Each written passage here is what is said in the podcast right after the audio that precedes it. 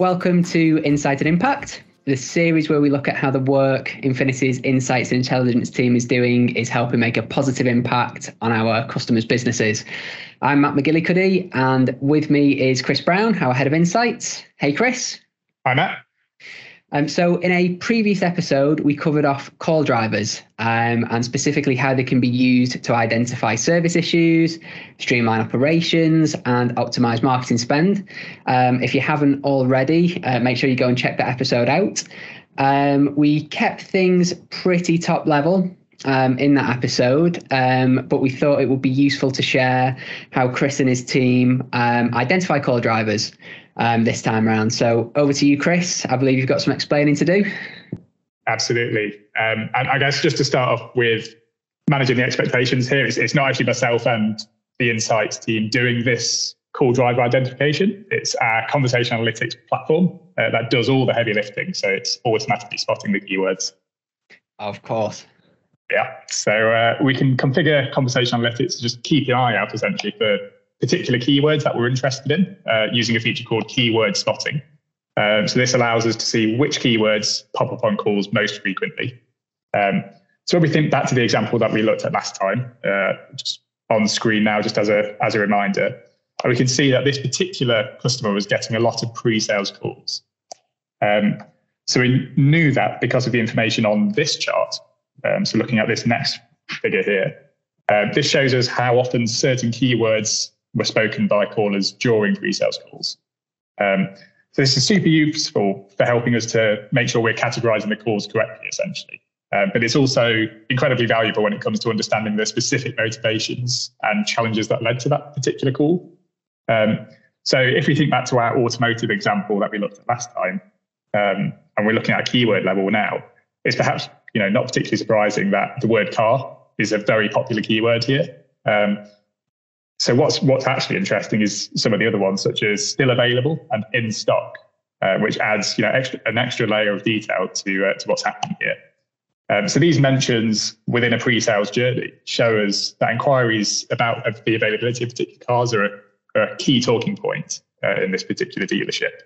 Um, so this this is a particularly interesting example actually because with this insight, this customer was actually able to take a look at their marketing and just create more urgency in their comms to try and accelerate the deals by essentially making it clear that yes, they are in stock.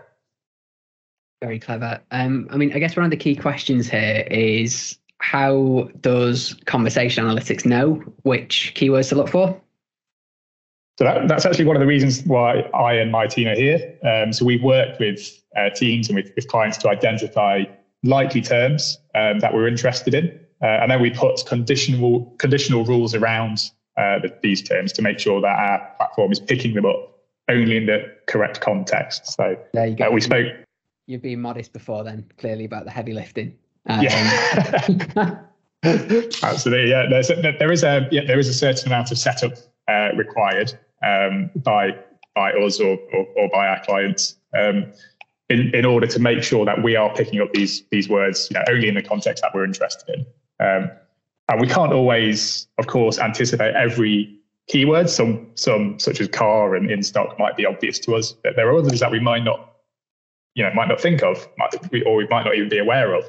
Um, and that's why we have another feature in our conversation analytics platform called Spotlight, uh, which essentially acts like a keyword spotting uh, for terms that you didn't even know you needed to track. Nice. Um, so, what's the uh, what's the key takeaway here, Chris?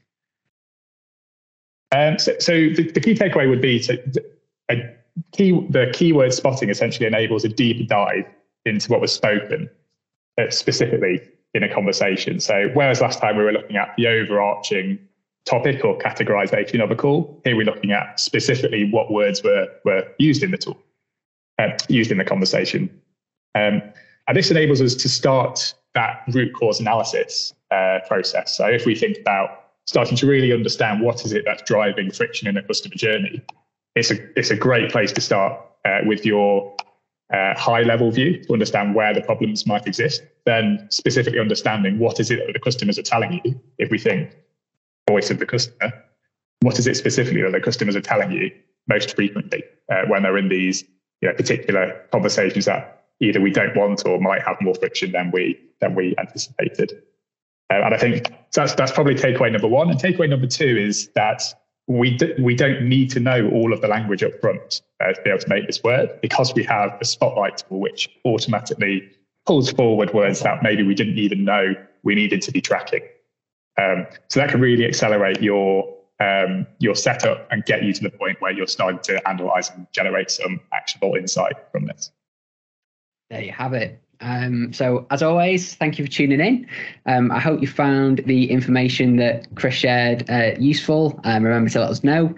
Um, and if you'd like Chris and his team to help you identify what's making your phone ring, um, remember, let's uh, get in touch and have a conversation with us. Um, so, see you next time.